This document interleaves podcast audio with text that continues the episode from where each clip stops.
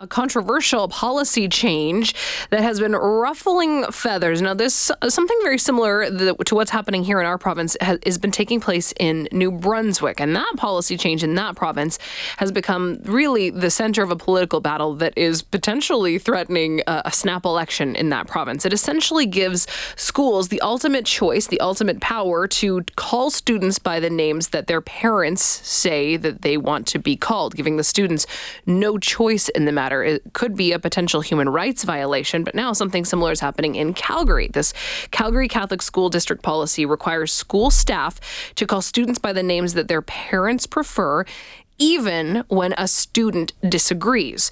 So, we're going to get into some of the implications of this and why this is something to uh, address and really take a good look at and come into with a lot of understanding with our next guest, who's an associate professor at MacEwan University and a Canada Research Chair for the Public Understanding of Sexual and Gender Minority Youth. No stranger to the show. Dr. Kristopher Wells is joining us. Dr. Wells, thanks so much for making the time. Always good to talk to you. Hi, Chelsea. Great to be back. I, I want to clarify when we're talking about the Calgary Catholic School District policy, is it is it essentially the same thing as what's going on in New Brunswick? Does this include pronouns as well, or is this just names of students? This is just names, and it's it's actually far more reaching than what's happening in, in New Brunswick uh, because it applies to all students, regardless uh, of, of.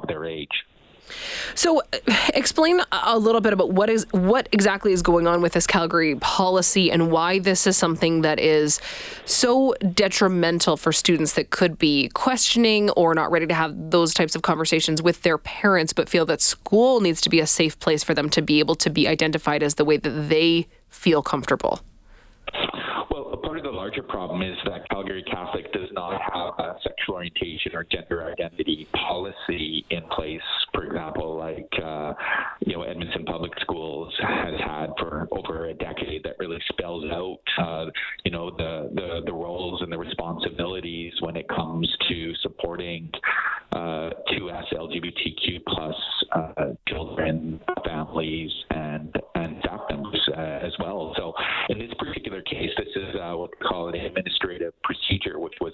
the the the superintendent and the school district. We're not even sure if the school board is aware of this or not, but this speaks right to what's called a, a student's chosen name. Oh, Dr. Wells, are we? Did we lose you there? Oh, I think we might have had a bit of a bit of an issue there connecting with Dr. Wells. Uh, we'll see if we can maybe get him back on the line here. It looks like maybe he's there again. Dr. Wells, are you there? All right, we're gonna try.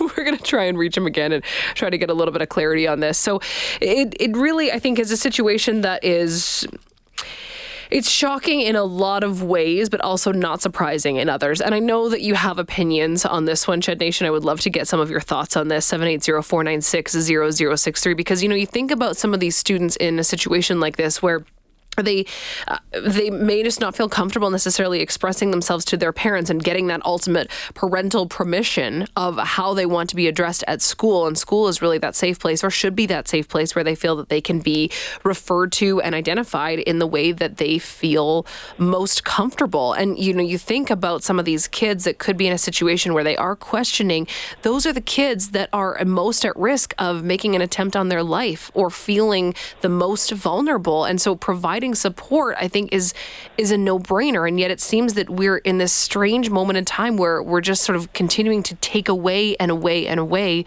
those supports. So we're talking about why this is something that is so important to address and really understand understand why this this move towards a different more all-encompassing approach is is beneficial for kids it looks like we have our guest back now uh, dr wells are you there I am. My apologies. No, don't apologize. It's okay. Just trying to kind of explain the situation, and I know you're probably someone who's in a better position to really, you know, provide some some insight on on why this situation is one that we really, I think, as adults, as educators, as teachers, really need to understand because the the impacts of I think creating a situation where you're not allowing a child to to be safe or feel comfortable could be long lasting, couldn't they?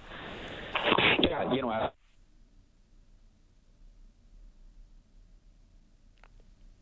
Okay, I think we've lost our guest once again. we'll see if we can maybe get a better connection with Dr. Wells. He's been no stranger to the show and has provided just endless support for for this community and uh, and a lot of great perspective when it comes to topics like this, which unfortunately seem to be coming up again and again and again. So uh, we'll see if we can maybe connect back with Dr. Wells, uh, who I mentioned as an associate professor at MacEwan University and a Canada Research Chair for the Public Understanding of Sexual and Gender Minority Youth. So what this is based upon is this new Calgary Catholic School District policy that requires school staff to call students by the names that their parents prefer, even when a student disagrees. And it, it kind of goes hand in hand with this policy in New Brunswick, which is really, I, I mean, it's, it's it's created a huge political battle there, and it could potentially force a snap election in that province. Could it become that heated and that divided here in this province? Remains to be seen, but it is still, I think, a really important issue that we do need to uh, that we do need to get a better handle on. So we may or may not have our guest once again, Dr. Wells. Are you back? Uh, hopefully, I'm back. I really appreciate you calling back again and again. I'm so sorry about the technical difficulties. I'm not sure whose end it is it's on, but uh, um, I, I, don't remember exactly where we left off. But uh, you know, I just really want to emphasize for our listeners why this is something that is so important.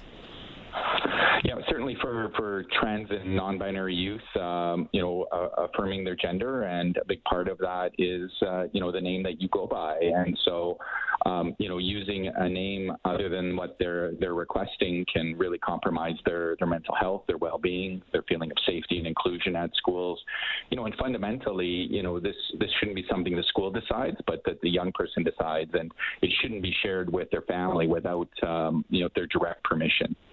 You know, I remember, and to give some context here, I graduated high school in 2006, and I remember in uh, on, on, certain forms, you know, you would fill out, and there would be your preferred name, and you know, for a lot of kids, that was their nickname, or maybe they went by their middle name, and it was it just was something that was always there.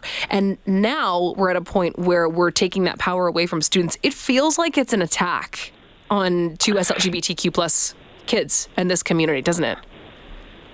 Absolutely, it, it, does because we know that um, there's been a lot of uh, controversy around transgender youth in schools. But as you said, this affects so many different students um, who have a preferred name in school, and so you know you just can't single out the trans students versus the other students. It might be a cultural name that they they've changed to make it easier to pronounce, or or as you said, a, a nickname that they go by and that everyone calls them. Um, so fundamentally, this is about respect, respecting students' identity identity and their right to have a name of their choice. Right, your your name is uh, really important.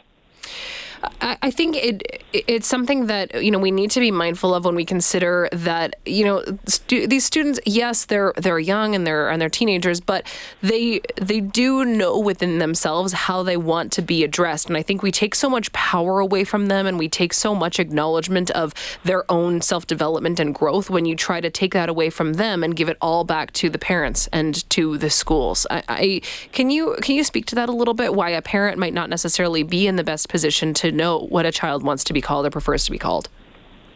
Yeah, well, if a, if a, if a parent wants to know, all they have to do is ask their child, and if they feel safe and ready to share that information, they will. Same as their sexual orientation or their their gender identity. By you know using a different name, you can actually uh, out that child, put them in harm's way, and cause a lot of uh, uh, stress and uh, and anxiety in their life. And we know, right, that uh, these young people are already facing a lot of prejudice and discrimination. So this just adds another, you know, barrier and another, um, you know, uh, another risk factor.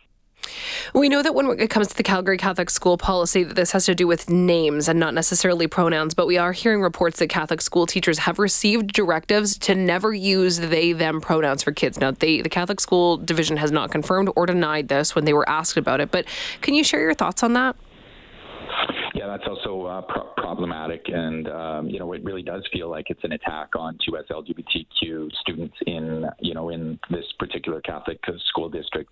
You know, we've heard many uh, frustrations from students who've experienced homophobic or transphobic bullying and have not got a satisfactory response from the school district, or even 2S LGBTQ teachers who don't don't necessarily feel supported. So I think what this really speaks to is uh, the provincial policy that applies to all schools uh, across uh, the province.